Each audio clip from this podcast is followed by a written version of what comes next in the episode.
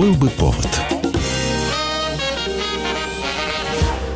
Здравствуйте, я Михаил Антонов, и это большой выпуск программы «Был бы повод». События за событием, день за днем. Обзор исторических событий недели вы услышите в сегодняшней программе. Отправляемся в наше хронологически выверенное путешествие. 1661 год, 9 марта. Умирает первый премьер-министр Франции, один из главных людей в стране, кардинал Мазарини. Его не любили и в то же время боялись. Мазарини, как и его покровитель Ришелье, сделал себе имя в политике, оставаясь для большинства в тени. Когда не стало Людовика XIII и королем Франции, становится малолетний Людовик XIV, именно Мазарини в этот момент берет бразды управления страной в свои руки. Ему успешно удавалось в зачатке подавлять заговоры как против себя, так и против короля, а также настроить против себя фронду, с которой Мазарини будет будет потом бороться на протяжении всей своей жизни. Мадам де Шеврёс уверила меня, что в этом доме я увижу лишь своих друзей. Вам известно, что вам ставят в вино? Да, но хотелось бы услышать это из ваших уст. Ваше влияние на королеву. Однако простые французы к Мазарини относились скорее положительно. При нем закончились войны. Люди стали более-менее чувствовать себя в безопасности. И когда пошел слух, кстати говоря, не безосновательный, что Мазарини хочет отправиться в Рим, чтобы претендовать на папский престол, многие восприняли это с воодушевлением, а другие стали выпускать стишки и эпиграммы. Однако дальше желание стать папой дело не пошло. Что они кричат? Чем им не нравится Мазаринь? Почему долой Мазаринь? Почему не долой Людовика? После 55 лет Джулио Мазарини начинает чувствовать себя неважно. Он быстро устает, случаются обмороки. Последние несколько месяцев жизни кардинала хватало только на то, чтобы подписать несколько документов. Он скончается в 58 лет. Перед смертью Мазарини даст наставление молодому Людовику о том, как надо управлять страной. Его смерть будут оплакивать несколько тысяч парижан. Но не все. Злые языки даже запустят слух, что при вскрытии груди Мазарини вместо сердца там нашли кусок глины. По завещанию Мазарини он просил для своего последнего пристанища построить небольшую капеллу, но было принято решение построить не только капеллу, но и колледж четырех наций, о котором так мечтал покойный кардинал. Тело Джулио Мазарини покоится именно там. 1887 год, 9 марта. 15-я художественная выставка передвижников открывается в Москве. На ней 39-летний художник Василий Суриков показывает свою новую картину «Боярыня Морозова». И в этом году наши художники не растеряли главное – сердце. В наших залах нет картин для эффекта, вроде бенгальских огней – все мы ищем содержание. Знаменитый художественный критик Стасов после открытия выставки пишет о картине. При первом взгляде на эту картину я был поражен до глубины души. Такое впечатление производили на меня очень немногие, лишь самые редкие русские картины. Сила правды, сила историчности, которыми дышит новая картина Сурикова, поразительны. Суриков рисует Морозову три года. Сейчас сохранились сотни эскизов художника. Он делал десятки зарисовок, пытаясь найти необходимые типажи для картины. Образ боярыни Морозовой срисован со старообрядки, которую художник встретит у Рогожского кладбища. Портретный этюд будет написан всего за два часа. До этого художник долго не мог найти подходящее лицо. Бескровное, фанатичное, с горящими глазами. После того, как картина была готова, Василий Суриков привозит ее на выставку. Ты что, сам старообрядец? Нет, Ваше Императорское Величество. Почему же героиней старообрядку сделал? Характер у нее был сильный. Ваше Императорское Величество. Сколько ж ты хочешь за картину с сильным характером? 20 тысяч, Ваше Императорское Величество. Были, кстати, и те, кто критиковал художника. Некоторые говорили, что новая работа боярни Морозова намного слабее предыдущей «Утро стрелецкой казни». И тем не менее, прямо на выставке картину приобретают братья Третьяковы. Боярня Морозова будет куплена за 25 тысяч рублей. 1959 год, 9 марта. В Нью-Йорке на ярмарке игрушек продемонстрирована новинка – кукла по имени Барби. Barbie dressed for swim and fun is only $3. Her lovely fashions range from 1 to $5. Look for Barbie wherever dolls are sold. Создательницей Барби стала Рут Хендлер, супруга основателя фирмы Мотель Эллиота Хендлера. По ее словам, идея создания куклы, которая изображала взрослую женщину, пришла к ней во время наблюдения за играми дочки и ее подруг. В то время большинство кукол представляли собой пупсов-малышей – которых следовало нянчить как младенцев. Но десятилетняя дочка Рут Барбара и ее приятельницы предпочитали вместо пупсов играть бумажными взрослыми куклами. Такие куклы вырезались из листа картона. Рут долго подбирала типаж для своей куклы и остановилась на немецкой блондинке Бильд Лили. Это была героиня комиксов для взрослых в газете Zeitung. Этот персонаж был настолько популярен в Европе, что в ФРГ даже выпустили простенькую куколку, которая изображала блондинку Лили. Вот ее Рут и берет за основу. Она вместе с дизайнером Джеком Райаном слегка переделывает куклу и готовит первую партию. Новая игрушка получает имя в честь дочери Рут – Барби – Первая Барби представлена на американской международной ярмарке игрушек. Выпущена в двух вариантах – брюнетка и блондинка. Обе модели продаются в черно-белых купальниках. Есть дополнительная одежда, но за нее нужно платить дополнительные деньги. Сама кукла стоит 3 доллара. Поначалу родители относятся к новинке с недоверием, но уже через год Барби становится одной из самых популярных в Америке кукол-игрушек. 10 марта 1939 года. Начинается регулярное телевизионное вещание из Шаболовского телецентра в Москве. О том, что очень скоро, не выходя из дома, можно будет посмотреть концерт, спектакль или даже фильм, стали говорить еще в начале 30-х годов, когда термина телевидение еще не существовало, а планировалось открыть дальновидение – Телевидение решено делать там же, откуда в начале начинало свою работу радио, а именно радиостанция имени Коминтерна, то есть на Шаболовке около Шуховской башни. С конца 1937 года этот центр начинает вести регулярные опытные телевизионные передачи, а уже с 10 марта начинается регулярное вещание. Передачи для телезрителей выходили в определенное время, 4 раза в неделю по 2 часа.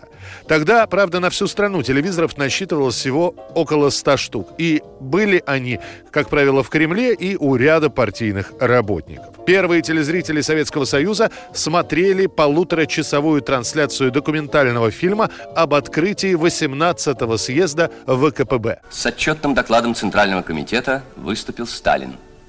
В докладе был сделан анализ международного и внутреннего положения СССР, определены задачи партии в области внешней и внутренней политики – а уже к концу месяца первым телезрителям СССР покажут и фильм «Великий гражданин», картину о Сергее Кирове. Эх, лет через двадцать после хорошей войны выйти да взглянуть на Советский Союз.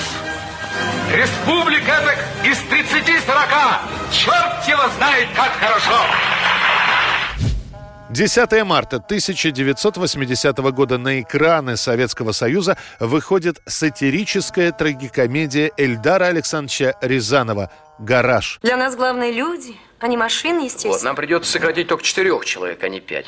Ну что, четыре это лучше, чем пять. Но хуже, чем три. Сценарий пишет сам Эльдар Рязанов со своим постоянным соавтором Эмилем Брагинским. Рязанов и сам был дольщиком кооперативного гаража, и история с сокращением гаражных боксов была описана им на основе реальных событий. Для исполнения главных ролей приглашают ведущих актеров московских театров Костолевский, Немоляева, Мягков, Невинный и многие-многие другие. А я хочу вырваться отсюда, у меня жена больная. Я проголосую за что угодно, только отсюда смотаться. Правильно, правильно, конечно. У него жена больная, а у меня невеста здоровая. Я за... Валентин Гафт появляется в последнюю очередь. Председателя правления гаражного кооператива должен был сыграть другой актер. Но у того наметились съемки за рубежом, и он отказался от роли в последний момент. Пришлось срочно искать замену, и в коридоре Мосфильмовского павильона с Рязановым столкнулся Валентин Гафт. Его-то режиссер и позвал в этот фильм. Лента фактически полностью снята в павильоне. Но для этой работы Эльдар Рязанов подходит с выдумкой. Так как по сценарию в кадре присутствует большое количество постоянных актеров, режиссер сразу на съемках объявляет о том, что расставленные по периметру камеры – будут работать постоянно. Поэтому, отыграв свой эпизод на крупных планах, артист должен был оставаться, так сказать, в образе и поработать уже в массовке. Работа над фильмом шла в стахановском режиме, все сцены гаража отсняли, ну, за три с небольшим недели. А после критики на утверждение этого фильма назовут гараж антисоветским – Ленту едва не положат на полку, а поможет, как ни странно, Леонид Брежнев.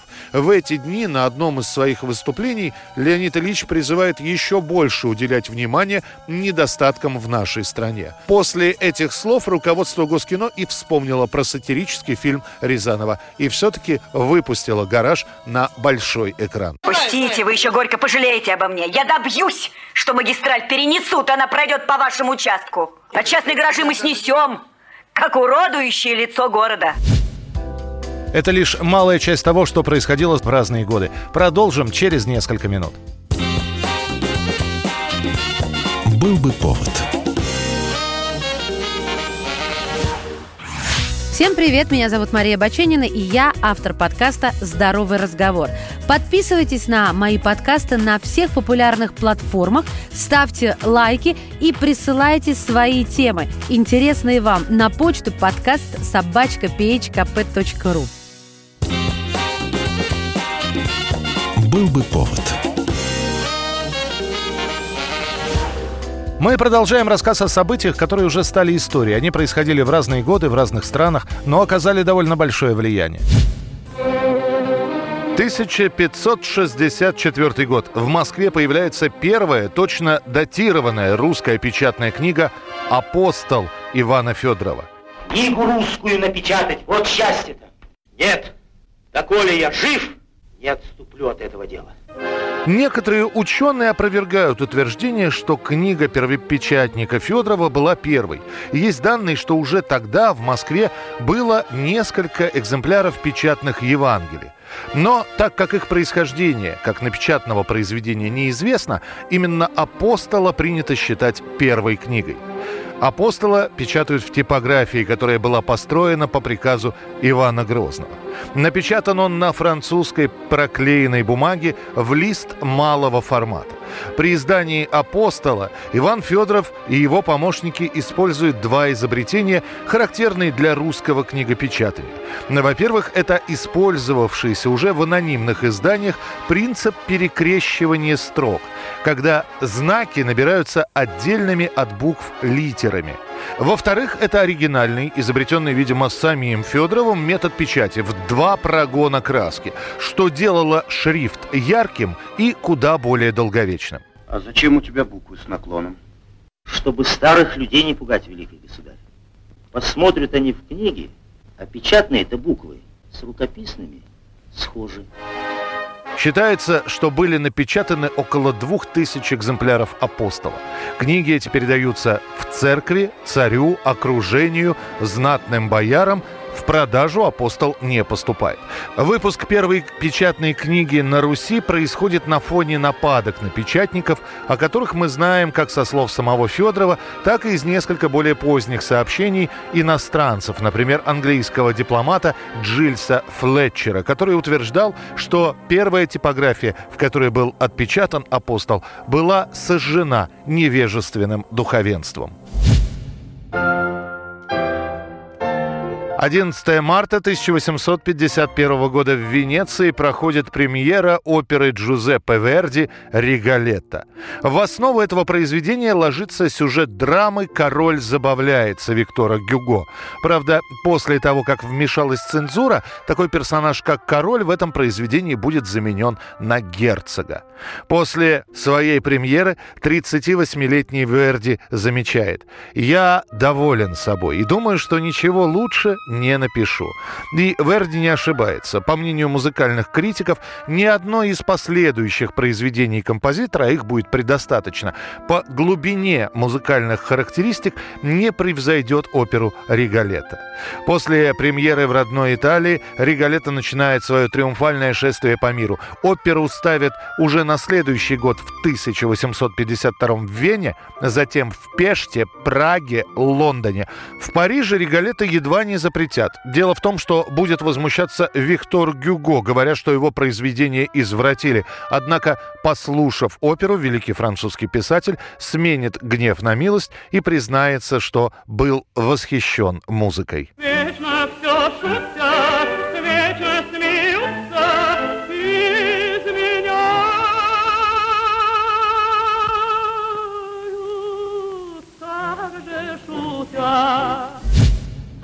1931 год в Советском Союзе введен физкультурный комплекс «Готов к труду и обороне» ГТО. Будь готов к труду и обороне, зовет Родина.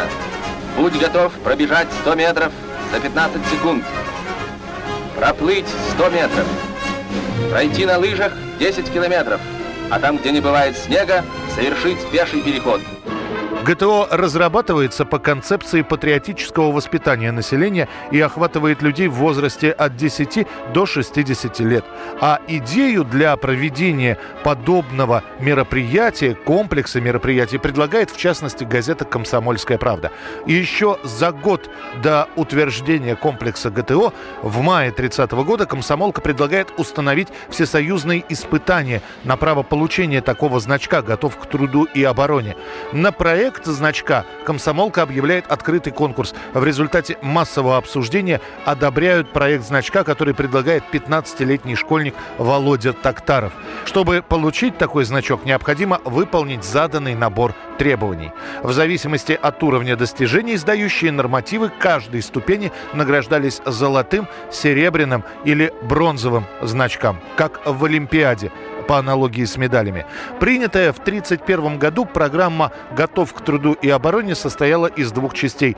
«Будь готов к труду и обороне СССР», сокращенно БГТО, для школьников 1-8 классов, там были четыре возрастные ступени, и ГТО для лиц старше 16 лет, там три ступени по возрасту. За первое десятилетие своего существования количество человек, сдавших нормы комплекса ГТО первой ступени, достигло 6 миллионов. Вторую ступень сдадут более 100 тысяч человек. Нормы ГТО-2 могут сдавать люди в возрасте от 19 до 45 лет и старше. Причем без ограничения возраста.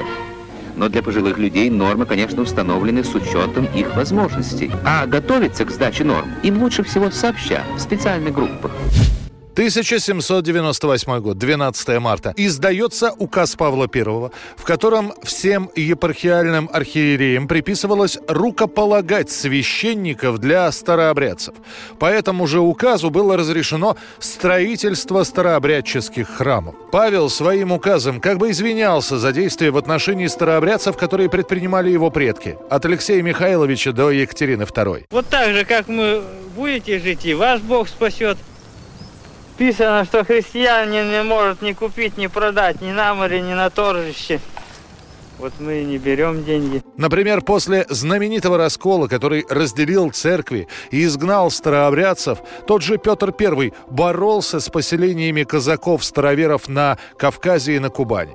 И Екатерина пробовала было вернуть старообрядцев на старые места, выпустив свой именной указ, однако главной ее целью было скорее не заручиться миром, а отправить их по программе заселения южных земель на пустующие территории.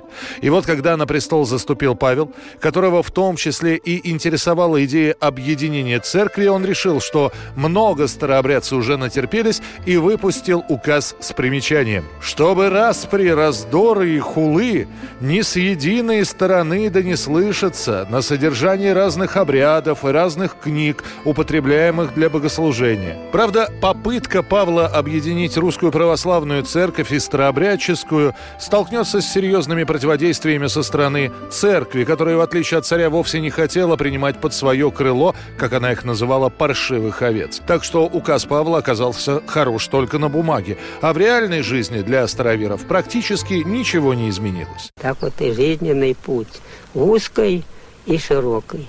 Какой человек изберет или узкой, или широкой.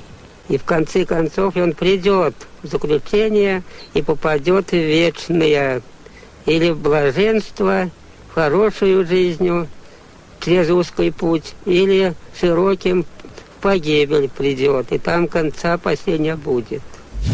1918 год, 12 марта. Решением советского правительства Москве возвращен статус столицы России. Москва, столица нашей Родины, знаменосец новой советской эпохи. Это было не только восстановлением какой-то исторической справедливости, сколько вынужденной мерой. До Брестского мира было еще далеко, а к марту 18 года переговоры большевистского правительства с германским зашли в тупик. 18 февраля Германия перешла по всему фронту в наступление. Занимает Двинск, а к концу февраля – Нарву. 2 марта германцы настолько приблизились к Петрограду, что смогли начать его обстрел из артиллерии.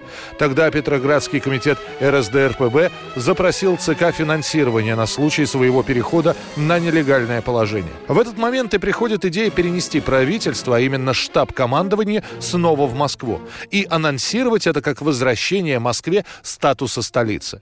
Сохраняя режим конспирации, еще 1 марта президиум в ЦИК заявил, что слухи об эвакуации правительственных учреждений являются беспочвенными. Между тем, подготовка к эвакуации уже началась. Зиновьев в конце февраля выехал в Москву для подготовки переезда и вернулся обратно только 4 марта. Параллельно была пущена дезинформация о якобы переезде правительства в Нижний Новгород. Основным организатором переезда становится управделами Совнаркома Бонч Бруевич, помощник и секретарь Ленина. В своих мемуарах он признавал, что целиком утаить факт переезда было невозможным. Но главная его задача состояла в отвлечении внимания от состава с Лениным. После того, как Москву объявят новой столицей страны Советов, выйдет специальное разъяснение, которое пояснит причину переноса. Граждане, если вы спокойно взвесите указанные обстоятельства, то вы поймете, что с перенесением столицы военная безопасность Петрограда чрезвычайно возрастает. Для какой бы то ни было паники не может быть и не должно быть места. Незачем говорить, что и после временного перенесения столицы Петроград остается первым городом Российской революции. Все меры, какие необходимы для его внешней и внутренней безопасности и продовольствия его населения, принимаются со всей энергией. На революционный комиссариат возложена обязанность охранения в Петрограде советской власти и революционного порядка. Эта задача будет выполнена до конца. Путешествие по календарю продолжится через несколько минут. Впереди вас ждут войны и победы правителей и деятелей искусства. Эта программа «Был бы повод». Был бы повод.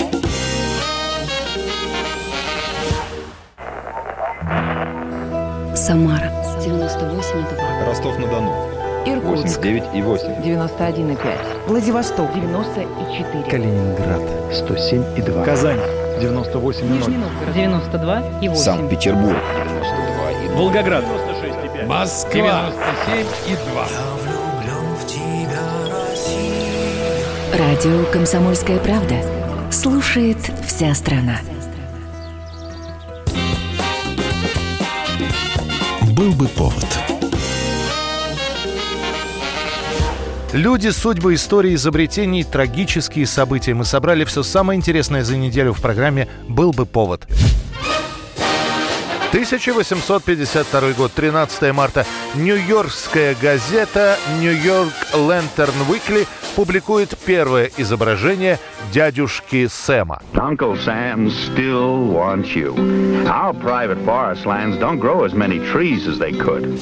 Пожилой американец с козлиной бородкой в цилиндре и штанах цветов флага США символизирует собой сами США, Соединенные Штаты. История возникновения этого персонажа имеет столько вариантов, что отобрать один из них как основной довольно сложно.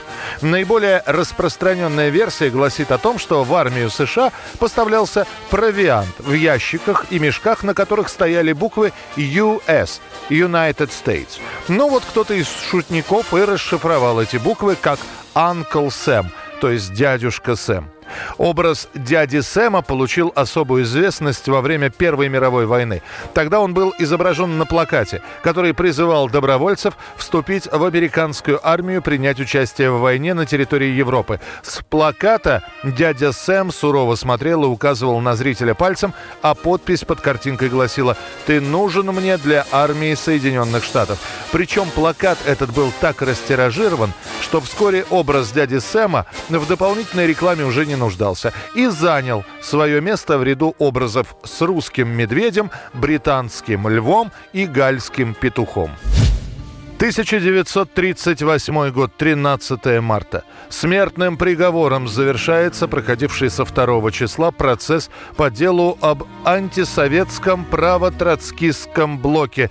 Главными обвиняемыми на этом процессе были Бухарин и Рыков. Позвольте! Нет! Не позволю! Слишком долго я позволял вам издеваться над всеми нами. Контрреволюционная организация. Какая контрреволюционная организация? Бухарин, Рыков, а также нарком финансов Гринько, руководители узбекской компартии Икрамов и Хаджаев, бывший глава правительства Советской Украины Раковский, нарком земледелия Чернов и другие, всего 17 человек, были приговорены к смертной казни. Важнейшим обвиняемым был также бывший нарком внутренних дел Генрих Егода. Этот процесс длился почти год. За это время все арестованные, находящиеся в камере, отправляли письма письма на имя Сталина с просьбой о помиловании. Однако их судьба была предрешена. Во время чтения обвинительного заключения прокурор Андрей Вышинский скажет «Я не знаю других примеров. Это первый в истории пример того, как шпионы и убийцы орудуют философией, как толченым стеклом, чтобы запорошить своей жертве глаза перед тем, как размозжить ей голову разбойничьим кистенем». Вот они, эти элементы вот они, эти лазутчики и разведчики японского империализма в нашей стране. Вот они, агенты военного министра и армии, собирающие свои силы на рубежах нашей страны для нападения на наши священные границы. Несмотря на то, что некоторые заключенные на последних заседаниях отказывались от своих прежних показаний, это никак не повлияло на приговор. Он был объявлен и встречен продолжительными аплодисментами, а обвиняемым еще двое суток предстоит жить в ожидании смерти. Их расстреляют на полигоне коммунарка только 15 числа. 1988 год, 13 марта, в самый разгар перестройки, ускорения и гласности, эффектом разорвавшейся бомбы оказывается письмо Нины Андреевой «Не могу поступаться принципами». Его публикует газета «Советская Россия». Андреева, преподаватель Ленинградского технологического института, критикует перестройку и тех, кто очень быстро начинает забывать достижения социализма. Подавляющее большинство удивляется, как до такого такой жизни мы могли дойти, что у нас сейчас изничтожается, оплевывается коммунистическая партия, которая всегда была руководителем и организатором всех наших побед. Может быть, это немножко звучит цитатно, может быть, лозунгом, но это действительно так. Эта публикация вызывает резонанс, причем такой, что эту статью обсуждают даже в Политбюро. Сам Горбачев молчит, ждет, когда выскажутся все. В итоге 5 апреля в главной газете страны «В правде» появится статья «Ответ» одного из главных идеологов перестройки Александра Яковлева. В этой статье письмо Андреевой назовут «Манифестом антиперестроечных сил» из-за развернувшегося противостояния, а после и травли Андреевой, она будет вынуждена уволиться из института. 1844, 14 марта. В парижской газете «Le Siècle» начинают публиковать роман Дюма «Три мушкетера». Нас будет трое, из которых один раненый. Придачу неопытный юноша, а скажут, скажут, что нас было четверо. Атос, ну отступать как-то... Я предлагаю драку. Для того времени это было обычной практикой публикации литературных произведений. Это удерживало читателей газет, а заодно сразу показывало, насколько удачным будет повесть или роман. Публикация похождений Д'Артаньяна растянется до лета. В предисловии книги Дюма писал, что основой романа «Три мушкетера» послужили некие мемуары, найденные им во французской национальной библиотеке. Однако позднее выяснится, что источником вдохновения были воспоминания господина Д'Артаньяна, капитан-лейтенанта первой роты королевских мушкетеров. Правда, написана книга была совсем не Д'Артаньяном, а сочинена писателем по имени Гасьен де Куртиль де Сандра – он опубликовал свою книгу в Кёльне. Эту книгу и взял Дюма в Марсельской муниципальной библиотеке и не вернул ее, о чем свидетельствуют многочисленные письма, адресованные библиотекой писателю и оставшиеся без ответа. Поскольку Дюма платили в газете построчно, то он изобрел гримо, слугу Атоса, который исключался исключительно односложно. Таким образом, строчка, на которой стояло слово «да» или «нет», оплачивалась точно так же, как и полная строка текста. К моменту написания 20 лет спустя издатели решили все же платить Дюма пословно, и Гримо сразу стал чуть более разговорчивым. История о мушкетерах, которая появилась в газете «Ле Сьекль», станет настолько популярной, что Дюма сразу после завершения этого произведения на следующий год начнет писать продолжение, а после завершит трилогию мушкетеров Виконтом де Бражелон. Арамис покинет этот суетный мир, станет аббатом. О да, сударь. Мир это склеп. Артос вернется домой, женится. Она будет давать ему деньги по воскресеньям. И родит ему, между прочим, 14 детей. Таких маленьких, кругленьких, обаятельных портосиков не пьют. Естественно. Д'Артаньян! Д'Артаньян станет маршалом, конечно. Идет на пенсию. До этого совершив немало подвигов. Почему бы нет? 1917 год, 14 марта. Петроградский совет рабочих и солдатских депутатов издает приказ номер один по Петроградскому гарнизону об узаконении солдатских комитетов, в распоряжении которых передавалось все оружие. Офицеры лишены дисциплинарной власти над солдатами. Это были первые следы февральской революции. Петроградский гарнизон становится первым, где к офицерам перестают обращаться «Ваше благородие». Сами офицеры уже опасаются распускать руки в отношении солдат и нижних чинов. А все потому, что у самих офицеров оружия больше не было. Обязательные к ношению наганы и револьверы отобрали, оставив только сабли и кортики. По этому поводу на одном из солдатских собраний вполне определенно высказался солдат по фамилии Градусов. Для господ офицеров только холодное оружие. Для них это тоже давление. Веками душили нас, как собак. Сами мы себе дорогу пробили, нижние чины. Уже через несколько дней приказ Петроградского совета дойдет до ближайших окопов фронта Первой мировой войны. Это до солдат доберутся первые агитаторы. То там, то тут будут вспыхивать солдатские восстания. В некоторых случаях, когда офицеры не захотят разоружаться или принимать солдатских депутатов, их будут расстреливать на месте. А новопоявившееся временное правительство просто не будет успевать расследовать все эти происшествия. 1923 год. Для содействия развития воздушного флота страны создается Российское акционерное общество добровольного воздушного флота, сокращенно «Добролет». Главная задача нового общества – организация на территории молодого советского государства пассажирских и товарных перевозок с помощью самолетов.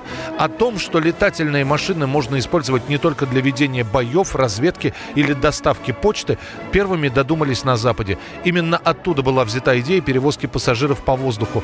И на четвертый год после революции, в 1921 выходит декрет о воздушных передвижениях. Этот декрет регламентирует полеты над страной отечественных и иностранных воздушных судов. И благодаря ему и задумались о создании пассажирского авиасообщения. Добролет начинают активно рекламировать. Появляются плакаты от ведущих художников того времени. Граждан призывают покупать акции новой компании. Цена одной – рубль. Придумываются специальные речевки. Всем, всем, всем. Тот не гражданин СССР, кто добролета не акционер. В итоге вся эта массовая и, как бы сказали сейчас, рекламная кампания приведет к тому, что деньги на первый пассажирский самолет будут собраны уже к лету. Так открывается первая пассажирская авиалиния Москва-Нижний Новгород. Лететь одновременно могут 6 пассажиров. Время в пути 3 часа. Бесплатно можно взять 8 килограммов багажа. Под названием «Добролет» общество просуществует до начала 30-х годов, а после превратится в компанию «Аэрофлот». Впереди финальная часть нашей программы. Осталось еще несколько событий, о которых мы хотели бы рассказать. Был бы повод.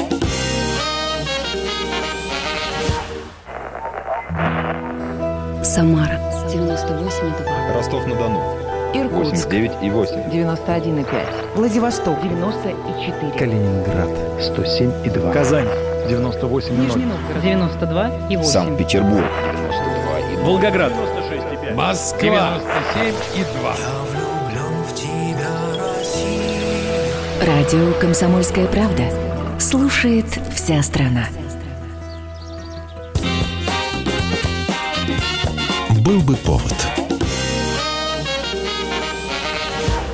Вот мы и приблизились в нашей программе к завершению недели. Однако осталось еще несколько событий, о которых стоит упомянуть.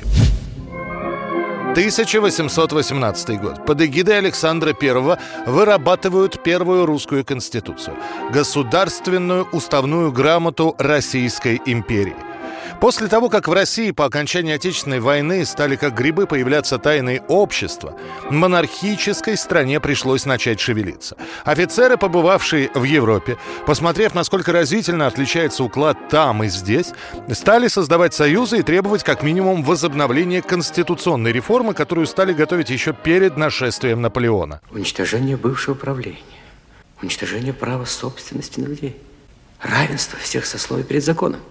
Дворянин, купец, мещанин, крестьянин все равно имеют право.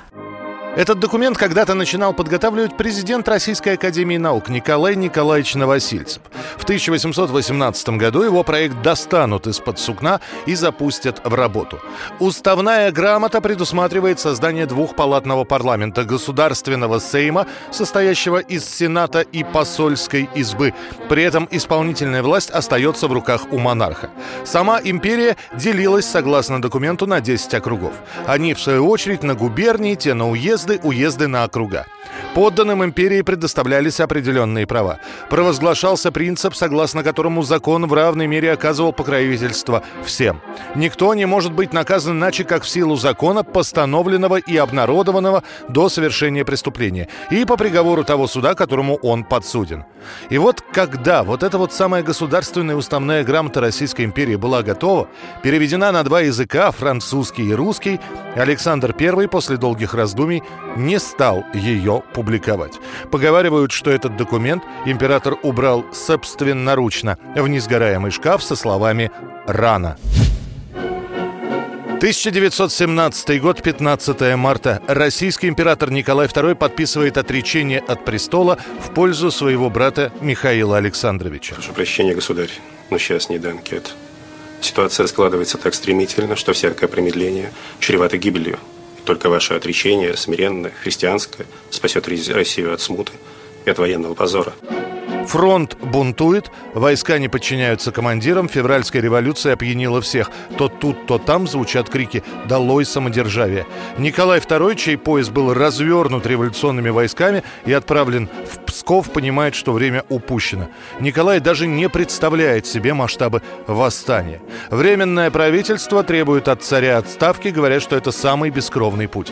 Председатель Госдумы Родзянко через генерала Русского говорит по телефону, что сохранение династии Романовых возможно при условии передачи трона наследнику Алексею при регенстве младшего брата Николая Михаила. Вечером 15 марта, когда из Петрограда приехали представители Временного комитета Государственной Думы Александр Гучков и Василий Шульгин, Николай заявил, что во имя блага и спасения России я был готов отречься от престола в пользу своего сына, но пришел к заключению, что ввиду его болезненности мне следует отречься одновременно и за себя, и за него, в пользу брата. Вот что позже говорил об этом находящийся уже в почтенном возрасте Василий Шульгин. У Николая Александровича было много добродетелей и достоинств семейных и общечеловеческих, но не было качеств, необходимых для царя.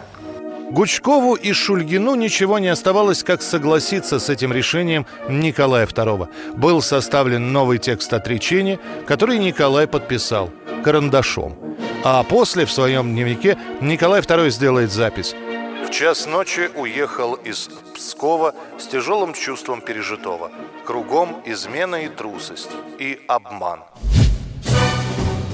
1960 год. На четвертой сессии Верховного Совета СССР принимают закон о новом значительном сокращении вооруженных сил СССР. Вот и начался новый день. Один из многих в солдатской службе. Этот документ позже назовут военной реформой Хрущева. С войны прошло уже 15 лет. Американцы еще не друзья, но уже не враги. Армия СССР многочисленна. Первую реформу по сокращению военного штаба предпримет еще Жуков в 58-м. Тогда армия Советского Союза сократится почти на треть. Но этого Хрущеву покажется мало. Без консультаций с военными, без какого-либо серьезного обсуждения Верховный Совет решает дополнительно сократить количество военнослужащих. Из-за армии и флота после этого постановления уволены до 1 миллиона 200 тысяч человек. Маршал Советского Союза Мариновский в своем докладе говорил о славном боевом пути и современном состоянии советской армии и флота. После этого посыпятся письма с жалобами, которые очень тщательно отслеживает Комитет госбезопасности. Военные пишут, что увольняют их из рядов вооруженных сил без каких-либо серьезных пособий. Те, кто жил в военных городках, в офицерских казармах и домах, фактически остаются без жилья. Вот письмо жене одного из офицеров – из нашего полка, пока по слухам, останется всего человек пять, то есть почти все будут уволены в запас. Мы, надо сказать, одеты, обуты, но ты посмотрела, как у нас демобилизуются офицеры, у которых по двое-трое детей, ни одежды, ни денег, ничего нет, и увольняют без пенсии. Не хватает полутора-двух лет выслуги. Настроение у всех ужасное. Считается, что именно после этих событий и сокращений в армии появилось такое понятие, как дедовщина. Офицеров сократили, а срочный призыв остался тем же, в тех же объемах. Чтобы хоть как-то справляться, командирам приходится перекладывать обязанности власти на сержантов, многие из которых, почуяв власть, начинают издеваться над молодыми. 1972 год, 15 марта. Американский хит-парад возглавляет Джон Макклин с песней «American Pie» – «Американский пирог». Это был тот редкий случай, когда традиционно фолковая песня поднимается вдруг так высоко. American Pie – песня о том, что музыка в 60-х перестала быть простой, танцевальной и жизнеутверждающей. В ней уже нет наивного очарования. Сам же текст песни очень метафоричен. Многие журналисты, приходя на интервью к Маклину, спрашивали у него, что же означает American Pie. Музыкант отвечал, это означает, что мне больше работать уже не нужно. So bye bye. Miss American Pie. Drove my Chevy to the levee, but the levee was dry. And them good old boys were drinking whiskey and rye, singing, This'll be the day that I die. This'll be the day that I die. Did you write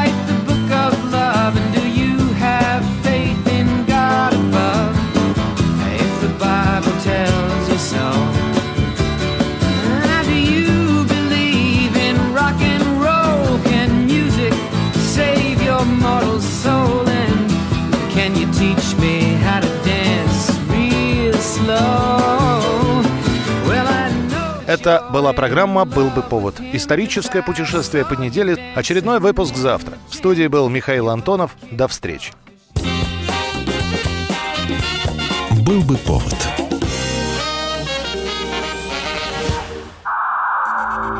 Иркутск. 91,5. Воронеж 97,7. Краснодар 91,0. Тюмень 99,6. Анапа 89,5. Владимир 104,3. Барнаул 106,8. Екатеринбург 92,3. Санкт-Петербург. 92,0. Москва 97,2. 97,2. Радио «Комсомольская правда». «Комсомольская правда». Слушает вся страна. Слушает вся страна.